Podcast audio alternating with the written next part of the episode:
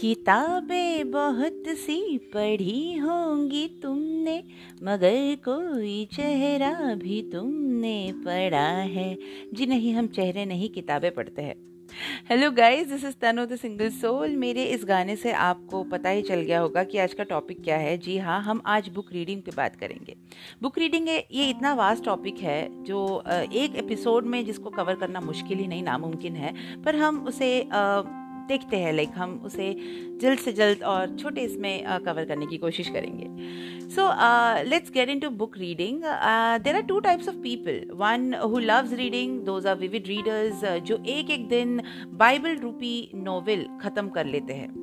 पता नहीं, इनका खुद से ही एक कंपटीशन होता है कि कितनी बुक्स पढ़ना है, कितना नॉलेज गेन करना है। And there are other ones जो कि एकदम अपोजिट है उनके।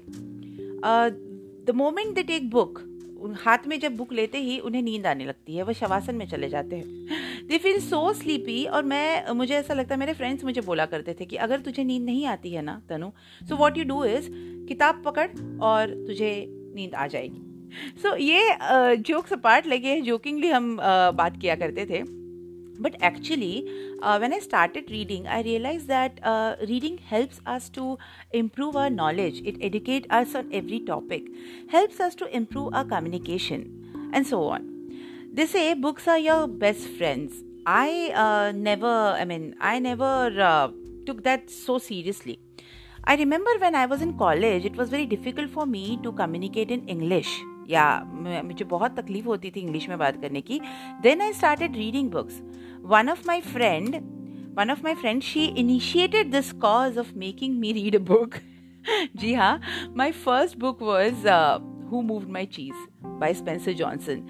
And uh, Soumya, I love you for that. Uh, and now I'm so thankful to her.